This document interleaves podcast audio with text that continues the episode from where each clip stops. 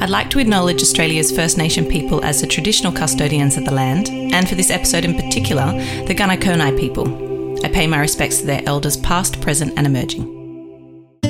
Now, as much as I love a Pinot, Pinot mosh pit as it was at the Royal Exhibition Buildings and 4,000 people drinking one grape variety is wild, um, it, it went, we're certainly not going back that way. We've come back to a bit more session based and just pulling it back.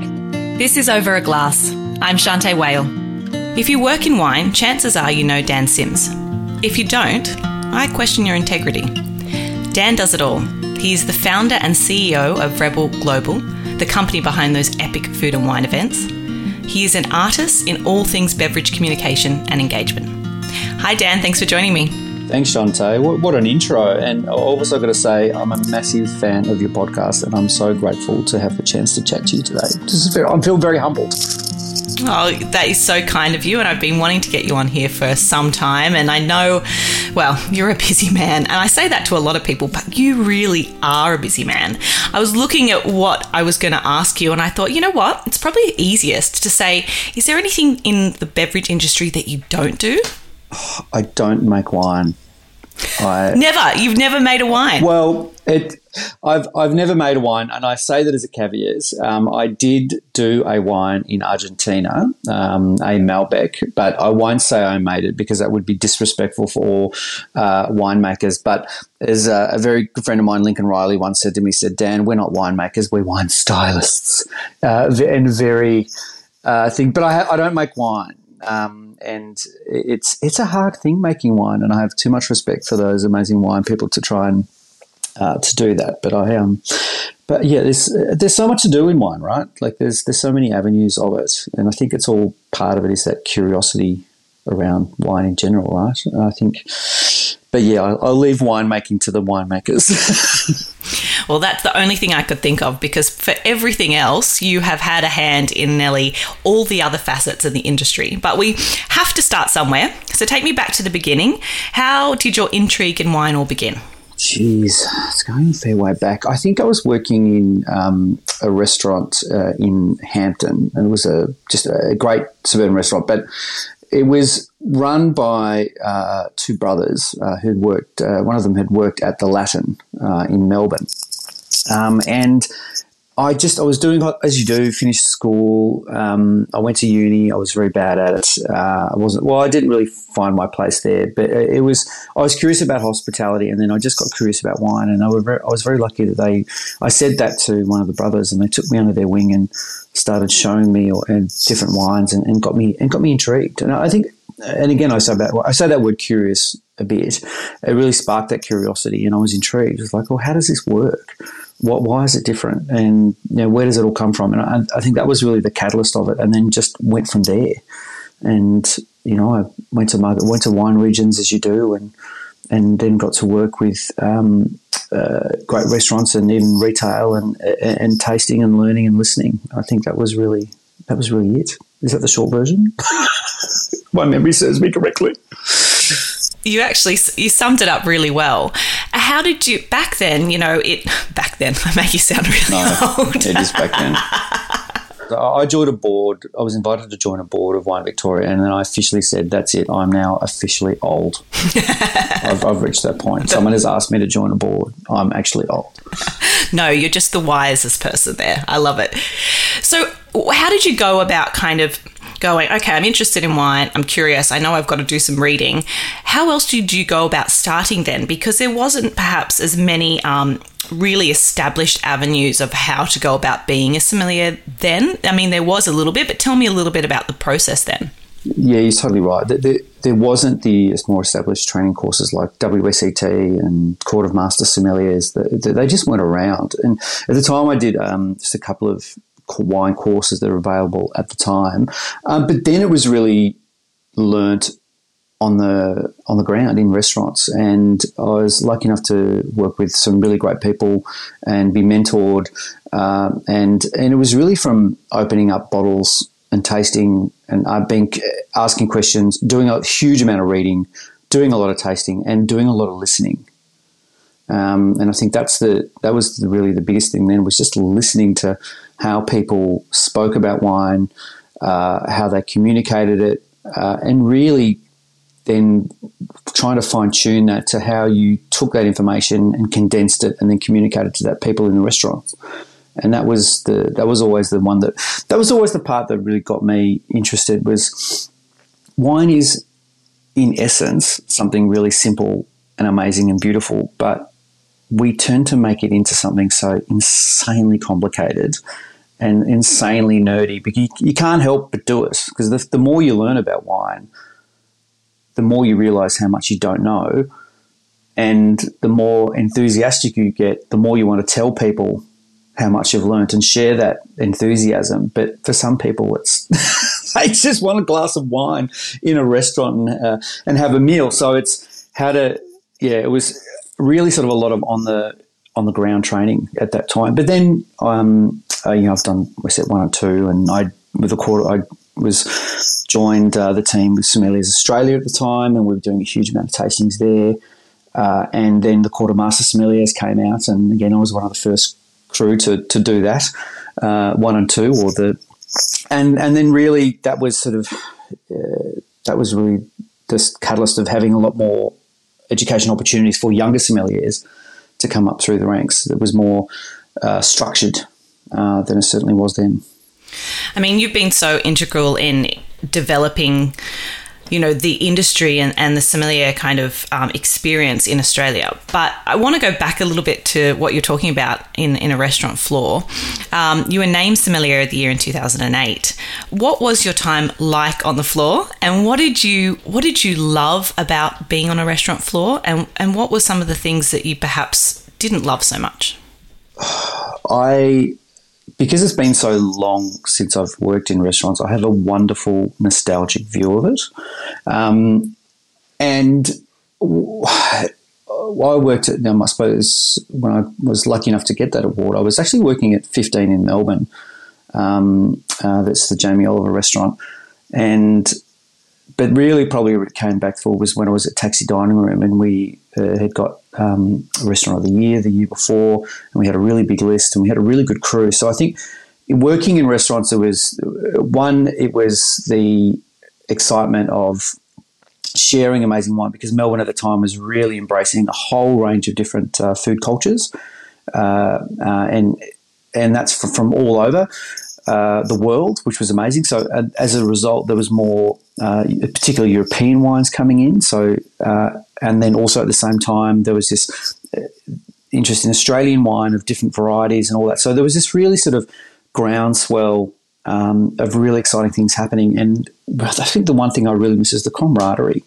yeah, yeah, there was, it was all, it was like we were all in this together kind of vibe. And I know that sounds a little bit you know, again, rose coloured glasses kind of thing. And but we all worked hard. We played hard. Um, but we, I think we also worked together. So we would regularly catch up with uh, mates at other restaurants, um, whether it be Circa or anywhere really, uh, and we'd catch up after work and taste wines and just get interesting bottles and talk about it. Uh, and I think I really missed that um, connection with people.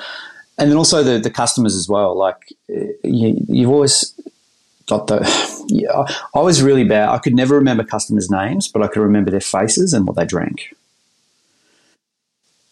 And uh, and again, um, I think it was that just again excitement of really exciting wines, but again that people were generally curious about it. And how do you take a complex question and then summarize it up in 30 seconds to a minute? Because really, that's the role of the sommelier. You know, they've got to you got a list of, you know, taxi, we had two and a half thousand wines. We had to find what somebody wanted within their price point, matched to their dish within 30 seconds to a minute. And I think that was the real challenge that I really like. I, I really enjoyed. And I, I hope, and I think I have, and I've taken that for what we do today still, is in that uh, with events, uh, whether it be Palooza or Mold Cheese Festival or even Piccolo recently is how do you take a, a, a very complex topic and condense it? Not, you know, well, sometimes people in wine talk about we want to dumb things down. I hate that word.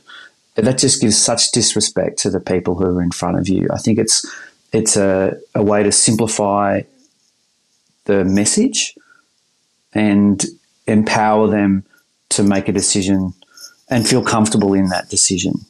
I think that's the real trick, and I, I hope we still do. I, that's really what I still take through to today with the events that we do. Does that answer your question?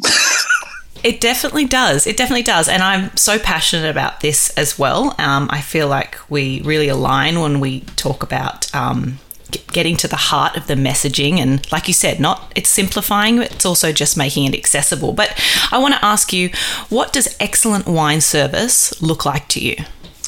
Oh, gee, great question. Really great question. Um, excellent wine service is present when it needs to be and uh, and is just almost anticip- they anticipate where that uh, customer's going. I think fundamentally, yes, absolutely, I want knowledge. Um, yes, I want excellent service skills. You know, these are all ticking the boxes. But at the end of the day, I'm I'm here to have dinner with my beautiful partner or my friends.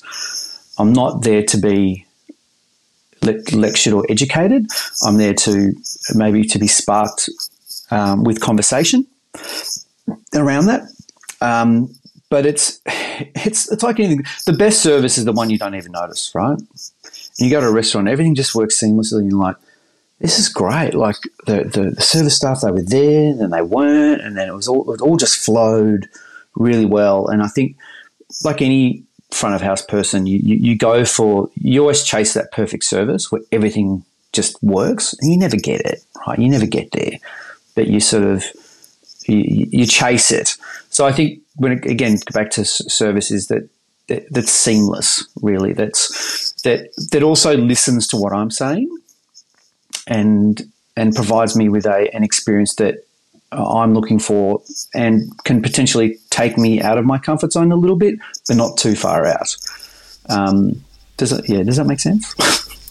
it absolutely does, and I, I'm really glad that you mentioned the word education and that it's not a part of it because I still hear a lot of people today say we're sommeliers are there to educate. And I totally disagree with that because I do think they have a lot of information, but you're not there for a schooling. You really are there for an experience. And so that should help you on your way to have a wonderful experience. And and you're right, it's about adaptability, isn't it? It's like read read the customer, read what they're there for, and then provide it. And so you have to be a chameleon. You have to be able to change your colours and and and you know, you know, read what's happening and then go, how do I make you have a great experience, whatever it is.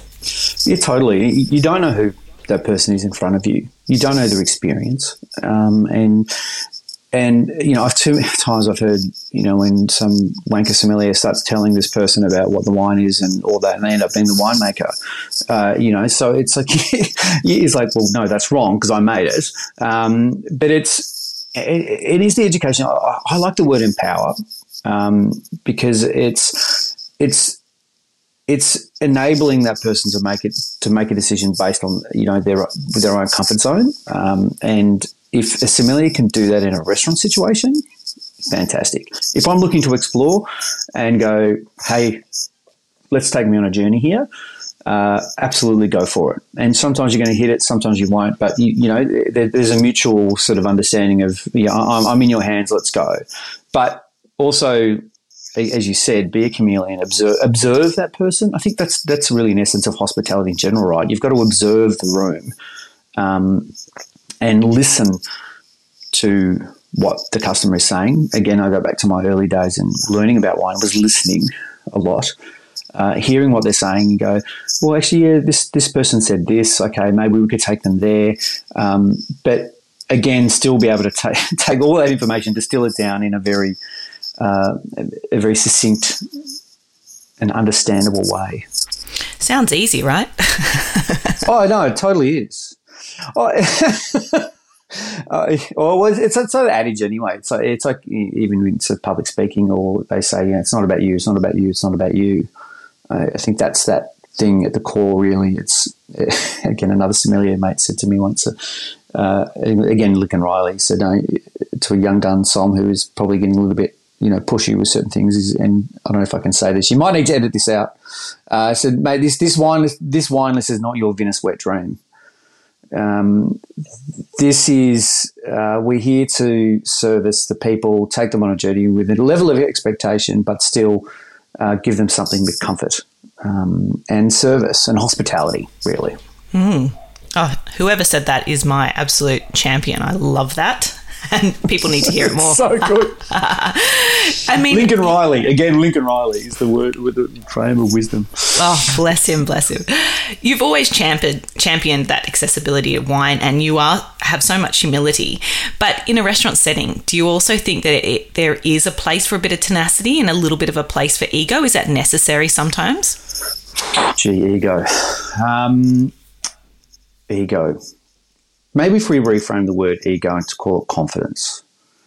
I think in hospitality there is a lot of ego, and ego can go down to a world of when I think ego, I think the bad parts of hospitality to a point, and that goes into bullying and all of that stuff. Which, again, you know, I come from that, uh, probably towards the tail end of that generation of hardcore militant chefs. Um, and so, so yeah, so there's probably a bit of a triggering thing, but I think absolutely you need confidence.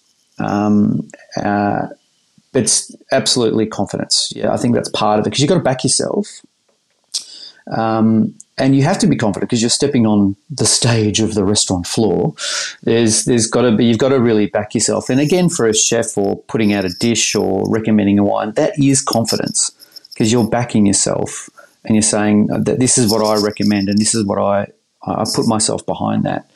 Um, but yeah, I, I, know what you mean about ego, but I, I, just yeah, for me, I see that part as um, that that goes down a very different path of hospitality, which I hope and uh, and has been changing a lot. Um, and that's when I say yeah, it, it, and that goes into a particularly male dominated um, industry in the past, and thank God that is changing significantly. However, there is still that undercurrent. Um,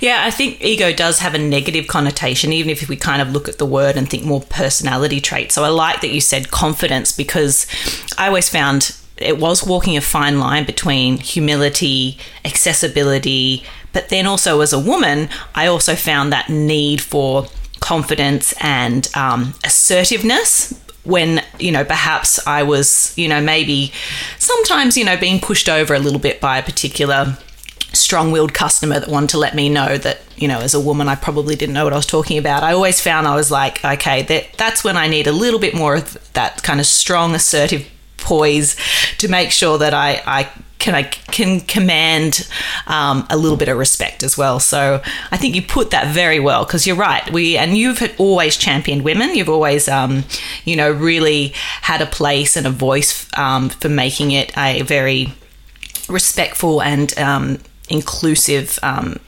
society, which I really appreciate about you. Yeah. Thank you. I, I hope uh, it's yeah. I, let's face it, women are better tasters they've got better palates. They, uh, you know, uh, they're just they're actually generally better at it. Um, and, I, and I hope it, it is as you said, like that that experience from what you you've had from from whether it be restaurants and customers and also wine people in general is that that assumption that you don't know enough because of your gender just fucking pisses me off, uh, and has always annoyed me. And and you know, thankfully, you know, yourself and you know, to your generation of sommeliers coming up through the ranks have really, really ch- championed that and and proved all the naysayers so wrong. Uh, and you know, it's not we're not there yet, um, but it's certainly I like to think a lot further along than it has been. And and then again, we're always reminded of certain things in the media that pop up, and not so long ago, uh, where we have uh, older white male commentators throwing, saying stupid shit, and you go, oh, come on, guys. Like, seriously, are you that stupid? The world has changed. Move on. Just move on. Yeah, it's never been never more present, has it? Too funny. oh, seriously. You open up, I opened up my social media the other day going, You've got to be kidding me. Oh, Are you that stupid go to say something like that? crazy. We got And I'm sure everyone knows who we were talking about. I'm sure they do. I love that. We got deep. We got we got we got right there real quick and I'm I'm happy because of it. Um, I want to ask You've had plenty of experience in media and wine journalism. I mean, I've got a million questions for you, so I'm going to have to like move through them. Otherwise, I, you know, I can't extract everything I want from you. Tell me about your experience in in wine journalism. Gee, I wouldn't call myself a wine journalist. Uh, probably a wine ranter, if anything. Um, I think when I, if I write anything about wine, it's uh, it, it's probably. I hope, hope it comes from the heart. Like if I, if I'm genuinely enthusiastic about something, uh, I can't help but say that. But in terms of wine journalism, especially from coming from a sommelier background, and, and I've asked this question a lot, and maybe I've asked this to you once, I can't remember, but when I, I you these great songs going, I've been asked to write a tasting note for a magazine or a publication. I go, awesome. Who did you think of when you wrote that tasting note?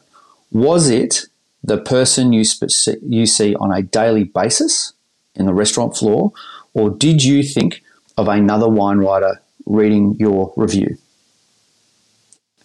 And I can tell you, hundred percent of the time, it switches to the, the another wine writer, and that's that's the challenge. It's like, hang on a minute, that's a problem because that goes into um, one. Uh, you know, you're you're an excellent communicator because you do it on a daily basis, and you've just dismissed that skill um, because then and then you're automatically thinking of uh, generally, dare I say, an older and predominantly male dominated wine media landscape judging your tasting note. So you're trying to appeal to that audience who barely make up 1% of the wine drinking public. And that's that's the problem. So if anyone's writing about wine, and there's some so many amazing writers, is having a fresh voice and thinking about the person in front of them every single time. Um, if there was any bit of advice, you, you, you, it would be that. Yeah, I think it's anytime you're writing, you're thinking about who's reading this, who am I doing this for, what are, what are they going to get out of it, and if it's a bunch of um, boo hockey that hardly anybody understands, I mean that doesn't serve anybody. Nobody's buying that wine if they can't understand the language around it, and that that brings me down to accessibility, um, and you, and it's something that you you talk about a lot, and it's something that you do sensationally. It's in everything that you do. Um, talk about a little bit about education and mentorship and, and what that means to you. Oh, everything. Um, everything. Uh, I, I've been very privileged in, in in my career to have you know access to some great mentors, and I will always be, and always to any sommelier out there, my door, email, phone is open. Um, to any sort of advice that I can can can share, but not from a point of like I know everything. I don't. I certainly don't. Um, but mentorship is key, uh, and and I think with mentorship comes a, a place of feeling comfortable and safe, uh, and not judged. Uh, and again, that probably brings back into that question around empowerment um, of helping and confidence. And if you can help somebody um, be empowered with knowledge and confident in their role, they're, they're only going to grow and excel.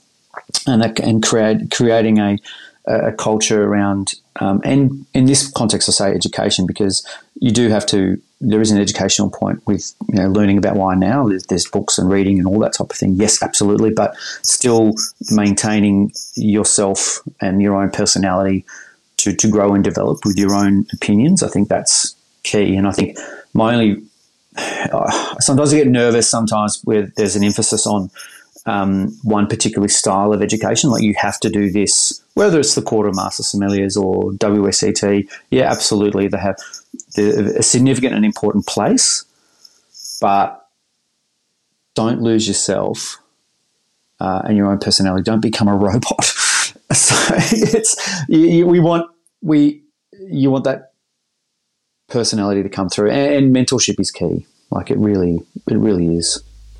So anyone out there, just drop me a line. I love that, and I love that, and it, and you're right. It, sometimes I hear younger people say there's you know no one to look for it, and I think that it comes uh, in both parts that you need to put yourself out there by asking for help or asking for someone to guide you, putting yourself forward, but also people like yourself saying, "Hey, I'm I'm I am available. You know, it's you know you just need you know, and and saying that is really important. But did you have someone that you feel has mentored you over the, or there's someone that you look to? Oh, so many, um, and as a matter of fact, a lot of them are women. Um, Angie Bradbury uh, would probably be one of my greatest friends and mentors. Um, she has helped guide me, uh, especially in terms of my business hugely. Um, has given me the confidence to, to do what we've done um, massively. Um, another friend of mine, Justine Bloom, who was an incredibly smart brand strategist, um, uh, really helped me understand what we were trying to do, what the essence of what Pinot Palooza was, and helped me distill down all of that information. Um, and then in terms of wine, uh, you know, I've been like, again, I, have been very privileged from a lot of, um, you know, a number of male, uh, you know, wine hospitality people um, from across from, from winemakers to whatever. There's there's a number, um, but yeah, the, this, and I think what I took from learned a lot from people like Angie and just and Juz Justine was that the role, the importance of empathy in what we're trying to do, and and a reminder of hospitality first, uh, and not and not ego. Um, that sometimes it is that competitive nature in wine a lot with, um, especially with the male-dominated industry, that, that ego comes into play. And oh, I'll tell this story briefly. There was this one moment, and I, I was, and it was, you know, when you work hard in industry and you get to a point and uh, you're, you're a wine table and you know I've worked so hard to get there and do all this and, and I had that moment of clarity where I looked around the room and they were all men and I kind of said to myself I don't like you. I don't like you and I actually really don't like you. What the fuck am I doing here? And and I and I just and then I and I started to question, going, "Hang on, this is what I'm supposed to work my career to do," and I just and I had to step away because it was just like that's not who I am. I've I don't feel comfortable. The anxiety that I had every single time I'd go into that room with those people, it was just really unhealthy. I just wanted to be surrounded by people who were uh, more like me and and confident of and be surrounded by there was my, my friends and family it was gender balanced and curious and, and that's really what I wanted to do because it wasn't representative of the day to day that I saw from festivals or events or my hospitality brethren. Um, you know, I think it's that, yeah, it's uh, mentorship is key. Getting the right mentors, and I think now that there are a lot of really great uh, people out there who are there to help and just asking. I suppose we bring it back to hospitality. It's like the hardest thing, in, if you're in a hard service, is putting your hand up and saying, "Hey, my section's going down," like I'm going down. You know, but it's key because if you don't, the whole restaurant goes down as a result. So you you know, being confident enough to go, "Hey."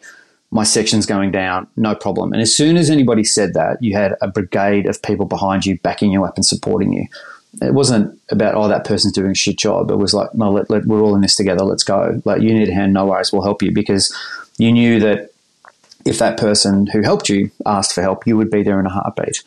Um, I think that's what good mentoring should be. Is if somebody said I would like to be mentored, you've got my attention, and I'll help because even that point, that that first part is is is a big step. Yeah. I totally agree. And I love what you said about hospitality because I think what hospitality, in essence, does really well is hospitality of our own specific club. And it's a club of experience and heartache and hard work and service and dedication to other people.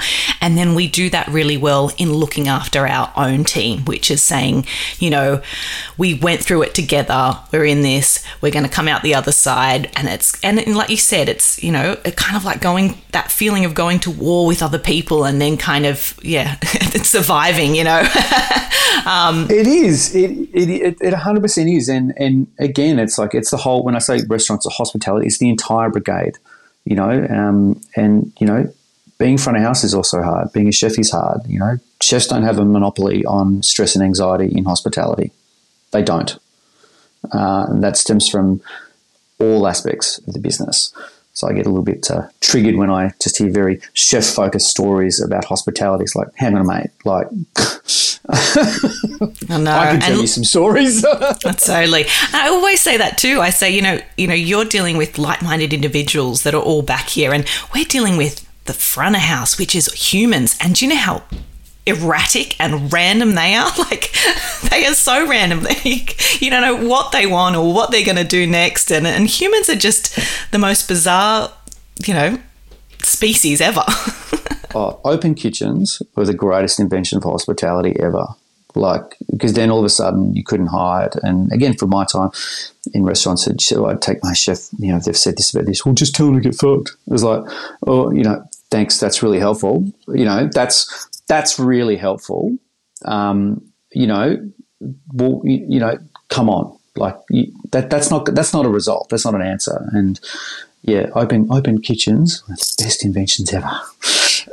Mm, yeah, you're like, look at this crazy person I'm dealing with. Look at this. oh, so true.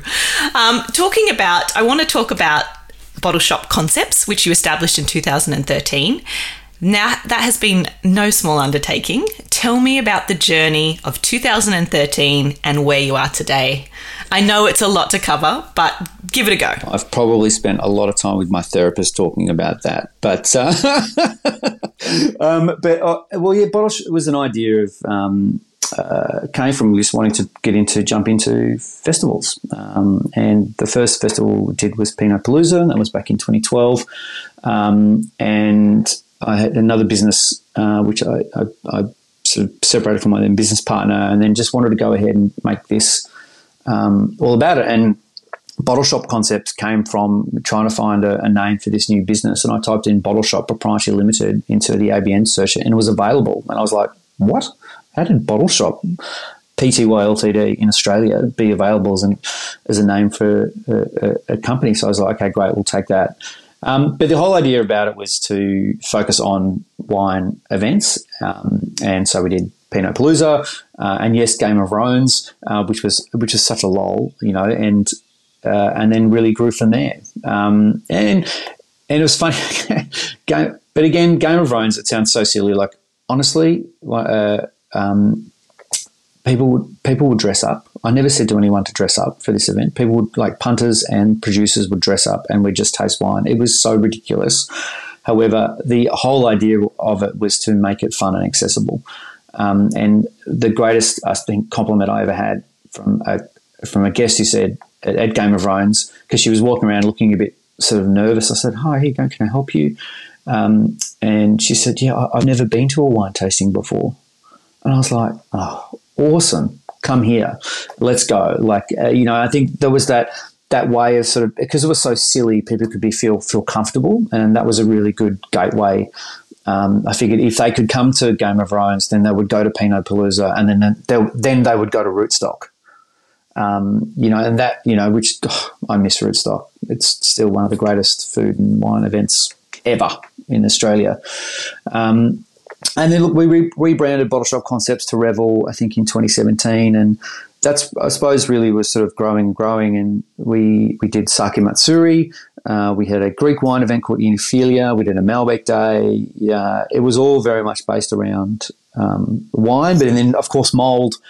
Um, uh, we did that in 2017, and and now it's the same size and scale as what Pinot Palooza is. It's uh, it's incredible. So uh, you know, it's been it's been a journey, but um, I, I, like to think that we're still again, this sounds so wanky marketing speak, but I, I still think we're in hospit- we're in hospitality first. Um, I like to. I hope that we, you know, we we see.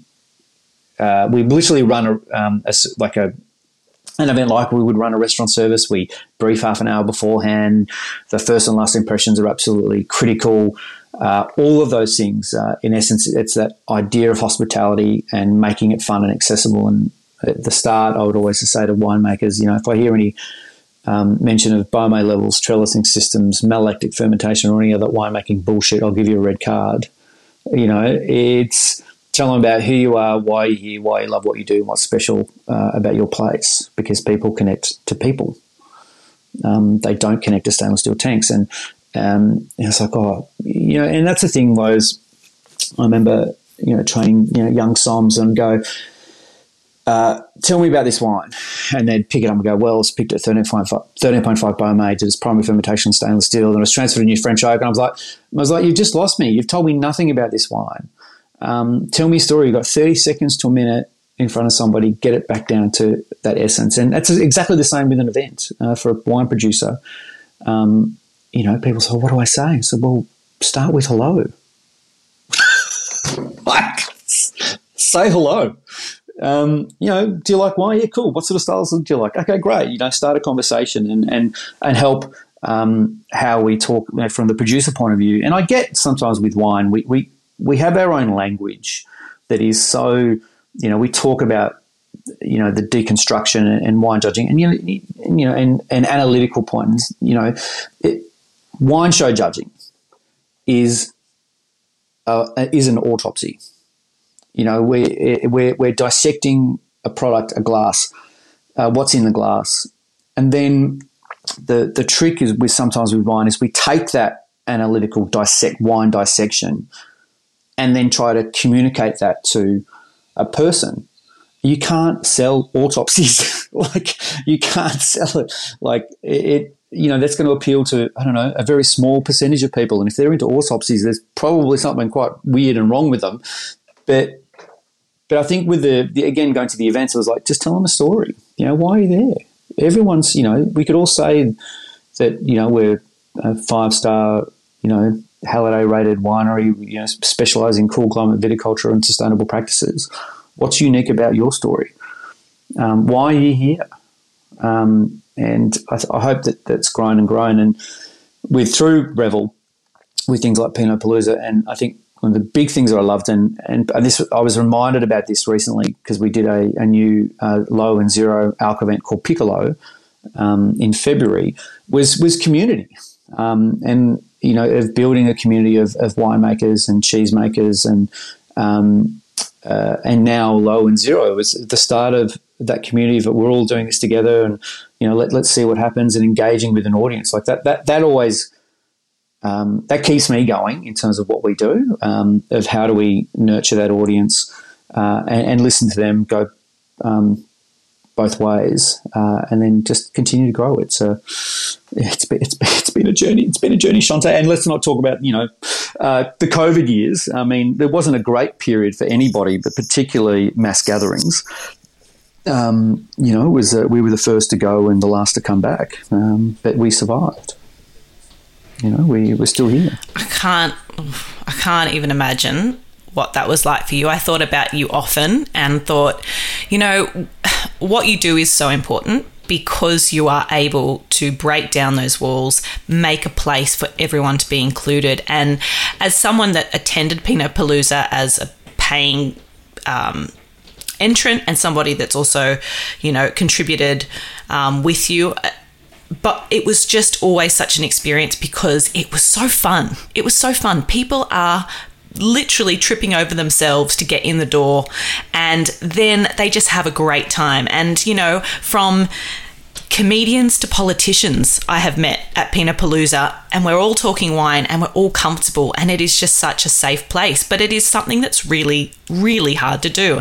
And I, will share with you the other day that I had an experience where I came home and I was really frustrated at that I was engaging with a few people about wine, and um, they I saw their um, insecurity and and sense uh, that because I was involved in wine, I was somehow judging them when something really random just came up about wine. And there was you know that kind of oh poncy snobbery making fun of what i do a little bit. And i came away and i was so upset because i thought you know what what why am i upset? Do, that, do, do i want them to take me seriously? No. What's going on here? And I, I dissected and i thought I'm just upset that, that that barrier is still there, that somebody doesn't know me, just knows I'm a wine professional and automatically assumes something that you know they're not going to be good enough or that they can't talk about wine or that I'm a snob. And I just thought and that's why it's so important to have these events where we break it down and we get people involved and we go you know what? If you enjoy wine that's all that matters. Oh, 100% Shanteh like Pinot Palooza we market Pinot Palooza like a music festival. Game of Thrones, we market it like a TV show. Why? Because when you ask someone what they think about wine, they feel immediately intimidated. You ask them what they think about music, they don't have the same issue. They'll tell you their favorite producer, um, that what's your favorite TV show. It, no, like wine, wine has done an incredible disservice from a product that is gives so much beauty and joy and excitement, but it is made it so elitist that it, people still feel that. Now that's changing, and that's because of really great wine bars and you know and, and festivals and a whole, and a group of sommeliers who are coming up and just just threw the rule book away. Um, but it's like you know, what's your favorite kind of music? Like, there's no right or wrong answer. It's the same with wine. It's really it, and and again, like I, I, love asking what, what we do for our Pinot Palooza Club is ask the winemakers to pick a song to listen to on the way to the vineyard and, and a song to listen to when we drive away. And it's fascinating because you actually start to get to see the true per- the, the, personality uh, of the person underneath it without all of the the wine technical speak. You get to hear an insight into uh, what they listen to on a daily basis, and and again with with wine drinkers, and, and again, I, I, hate the word consumer. I've never, I've, I've really, when talk about wine consumers, I hate that. You know, cows consume. You know, people eat and drink and communicate and and love and uh, you know and and get excited. And so I think it's. I like to think of audience and and people. Um, you know, and and making them feel comfortable. Um, and but yeah, I don't know. I just it frustrates me with wine sometimes. It's like it's so good, it's so delicious, and we make it so frigging complicated. Um, you know, and yes, there's a place for technical and dissections, and absolutely, it's like watching a you know a Gus Van Sant movie like seven days a week. Like I can't, I couldn't deal with that trauma or David Lynch movie every night of the week. You know, every time, every now and then, I just want to watch, you know, the Avengers or Guardians or or Star Wars. Like I, you know, is it a super technical? No, it's not, but it just gives me joy. like it's just like it doesn't. Wine doesn't have to be um, uh, a, a, a, technical experience. It can just be a wonderful, easy, everyday experience. Um, and that's it. Doesn't. There's a time and a place, and I think one of the best advice I ever had in wine, and it was again by a woman, where she said, and she was a bit posh. She said, Daniel, my darling, wine is either a chat, conversation, lecture, or sermon. And at first I thought she was a bit silly, but then I really thought about it. She goes, Well, the chat is you're catching up with a mate. What's the wine? Who cares? You're just having a chat. You haven't seen them forever. Right? So it's just fueling that chat. Conversation is like if you, you know, if you went to a barbecue, you don't know anybody, you take something in a bit of a story. Um, oh, I, I discovered this wine at, uh, you know, I, I've tasted this wine the last time I was in France, and you know, I, I just it's really nice and blah blah. So it's it's a conversation starter. You know, if you want to get technical, you can, but it's just there, like it's it's an interest in an interest side of things. Uh, lecture, think about it as a, a dinner party. Um, you know that your friend's gone to a, the effort of cooking you a three course meal. So, you know what? Take something uh, take something a bit special as well. Um, and you sit down and you, you have a meal and you let the wine open up and you can probably spend a bit of time talking about it if you want to, or if it's it's there, it's a bit more serious. And then there's the sermon, which is the stuff that probably we've gone to so many times, where it's all about the wine, where you're trying to you've got five wines in front of you and trying to pick the crude burgundies from no, it wouldn't be burgundy anymore. We can't afford that. But you know, you, you got to pin the tail on the donkey and you're dissecting it. So you know, if you take the chat to the, you know, to the sermon, you'd be laughed out of the room. But if you took the sermon wine to the chat, it would be completely out of context, and you wouldn't get the same experience. You know, wine can be whatever it wants to be. Just and I've always said the right wine for the right occasion for me is more important than the right wine with the right dish. Yeah, too true. And I love that analogy. It's it's a great way to kind of change the perspective a little bit about about it. And I, I mean, I just I wonder if it is so much about language and like you said that you know I, I used to kind of sometimes ask guests in restaurants um, not do you like the wine, but like how does it make you feel? And and i think like you said finding a, a, communication line like what are you comfortable? Because i think it's unfair if someone says in a restaurant you know if you you know i know we need to communicate what is going to be in the bottle and everything but we need to find a way to do that for all people. But you know if someone says i don't like it and they don't have the language to tell you why they don't like it we have to find another level of like you know what what kind of what kind of experience did you want to have from it? Or yeah like you said how did it make you feel? If, if, if music you can relate to that then you know so I, I wonder if it is just about language which is our stumbling block and um like i said I, I mean minds like yours are exactly why I, I want to do this podcast and and why I want to keep doing this because I think that we have so so much further we can go um, but we have to be dedicated to it and we have to realize that um, we're like you said there's we're not there yet. We need to keep moving.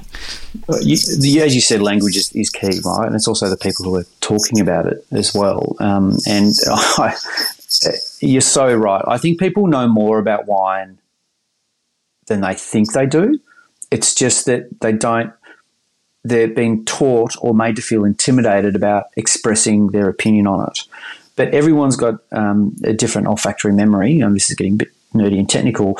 They've got different ways of describing pretty much the same thing. Like the wine doesn't change. It's just three. Wine people could pick have five wines in front of them and not have the same preferences. Like we can't even figure that out. like so, how do we, uh, you know, how do we expect you know all wine drinkers or um, consumers? Ugh, such a bad word. Uh, to to, to have the tools to to communicate that. But it's but you're right. You know, it is it's communication and how that's been spoken, and you know, it's like saying I love this. Once it's like. Oh, the wine. It's so the wine's really quiet and it's whispering to you. It's like, okay, well, whispering can be two things, right? It can be really quite seductive. It's like, oh, you know, what are they saying? But it can also be really annoying because you're like, I can't hear what you're saying. or creepy. or creepy. Or creepy. Exactly. It could be three things. Uh, so it's different ways. Everyone's got a different way of interpreting what's in the glass because they're different experiences. And I think that's great. And maybe that's because I kind of tend to, maybe it's the hospitality in me where I lean into chaos. I'm better in chaos. I'm, uh, you know, and Peter Marchant, uh, he, we worked with for such so many years, amazing communicator with events, and we were hospo born and bred, you know. So we we would be at the, an event, and he'd come up to me and go, everything's really smooth, isn't it? I'm like, yeah. He goes, I don't like it. I'm like, neither do I. Something's like something's going to go wrong, isn't it? I'm like, I know. Quick, let's go. You know, let's let's get ready because it's going to come. You know, it's that hospitality spidey sense. But um, totally, the eye of the storm. It's terrifying. oh, I know chaos. Give me chaos. But uh, look, Shanteh, I think you're so right, and it, it, it's it's language, it's communication, it's uh, being open uh, to and listening to what people are saying and being cu- being curious. You know, just curious. That that's the biggest thing. If anyone's into wine, it's curiosity. It's why we do it. And you know, it, if we can help empower people uh, to make a decision, so the next time they go to a restaurant or a wine bar or a bottle shop, um, they feel a little bit more confident about what they're purchasing. Job done. Job done. Well, I think you are leading as per usual, leading by example, and uh, we're grateful for it. Um, I mean, I could talk to you all day about this. I'm really getting quite a lot out of this for myself. I should probably think about um, my listeners as well. So, talk to me about three drinks for the rest of your life. What are they going to be and why? Oh, I, I, when you said that, oh, you were going to told me you were going to ask this. I was like, this is such a good question, and I was thinking, what would it be? And I said, one, I have to say, I haven't been, for some reason, I'm not drinking a lot of beer these days, and I have half a beer, and it, it's really disturbing. But I've been drinking that um, amazing Tina uh, drink, that zero alc um, uh, drink. It, it is so refreshing. It has become my beer replacement. I just smash cans of that. It is so delicious um, and really refreshing. So that would be one. And I figured the second one, it'd have to be like really nice rosé because you can't drink rosé upset. it's pink and fun, and you know it, it goes across. Um, it could be a pre-dinner. Could go with uh, could go with some you know up to sort of main sort of food on a summer's day on its own with friends in the park. It's it's quite there's a lot of utility uh, with rosé, uh, and and this the styles are, are very vast, uh, and it's really like interesting. But also, it's a nice drink that I have. Know, it reminds me just to just calm down and put it, and it puts a smile on your face. And then and then I think it's got to be Pinot, right? Like I can't not. I have to acknowledge Pinot Noir in all its wonderful varied forms because you get you get um, you know, you get fizz out of that, and you get you can have white Pinot, but you know, Pinot Noir um, and of course, from Gippsland Pinot, being that I'm a I'm now a, a fully fledged Gipster uh, living in South Gippsland. Um, but again, Pinot Noir because it's because it's the grape variety that excites me the most and also disappoints me the most. Because you know when it's good, it's great, and when it's bad, it's just expensive. Yeah, it's all the emotions. You're right. It's, it's just emo- it is. It's the roller coaster. Oh, and if you give some like Pinot Noir is one of those varieties that they could be the blokiest of blokes and they start spurting poetry when they talk about it with a lot of S words, you know, svelte, you know, sophisticated, you know, subtle. You know, it, it's quite funny, and it's the it's, again talk about show judging. It's the it's the great variety that polarizes people the most, and I, again, it's the discussion and the, and the curiosity that comes from it. Um, and heck, you know, it's it's sort of it's a variety that has helped probably define my, my career with things like Pinot Palooza. And every year there's um, there's so many amazing wines, and watching um, especially Australian Pinot Noir and uh, and of course New Zealand Pinot Noir come to um, the front. Uh, the evolution of, of, of, great Australian and Kiwi Pinot is pretty mind blowing. It's um, I drink a lot of it. Yeah, me too. Do you know I it's it's so it's so good. It's too hard to put into to words, really, isn't it? But um, I actually got myself in a bit of trouble the other day because I was working with somebody and uh, I certainly cannot name names, and someone said to me, "We want this to be the biggest thing that's happening in wine and the biggest event." And I was like, "Pinot Palooza is the biggest damn event that's happening in wine. I don't know what you guys are talking about, but you're not even going to come close." And then I was like, "Oh God, I'm working with these people. Shut up." oh, look, it's it, you know, it, it, Palooza is so much fun. Like, eh, but it also it got it got too big um, now, as much as I love a Pinot Pinot mosh pit as it was at the Royal Exhibition Buildings and four thousand people drinking one grape variety is wild. Um, it, it when we're certainly not going back that way. We've come back to a bit more session based and just pulling it back. You know, it's like let's just let's just you know I don't think post COVID I was like oh that's um you know I was looking at photos of Pinot Palooza, and they're just packed full of people, and it was great. But also, I'm like, oh god, no! That the thought of that just gives me anxiety. And and spittoons, there was like there was open buckets of people spit everywhere. I'm like, oh my god, that's so disgusting. oh, some would see opportunity there. What are you talking about? oh, I know, I know. But um, yeah, it's uh, it's it's good fun. It's always been fun. It's nice. It's nice that it's back and still um, growing and thriving and um, evolving. I'm really glad to hear that for you because, like I said, you know, you guys, you did really get the brunt of it. And I'm thrilled that people are gathering again. And I'm thrilled that your events are happening because they are very necessary. They are important in our industry and they're doing wonderful things the world over. So, congratulations, Dan. It's been stratospheric chatting to you today, and I knew it would be. Um, yeah, and I just, you know, have so much appreciation and, and love what you do and um, always love having a good old chat to you. No, mate, Shanteh, thank you so much. And you're an absolute legend. I love what you're doing with this podcast. I listen so to so many interviews, pretty much all of them. Um, and what you're doing around, uh, again, your own community here is, is, is potent and uh, exceptional. And you're a voice we should be listening to. Thank you so much, mate. I hope we get to have a drink sometime soon. And thank you very much for being on the podcast. Cheers to you. Cheers. This is Over a Glass. I'm Shanteh Wale. Stay tuned for more stories from the world of wine and drinks. Listen in every Thursday on your podcast app.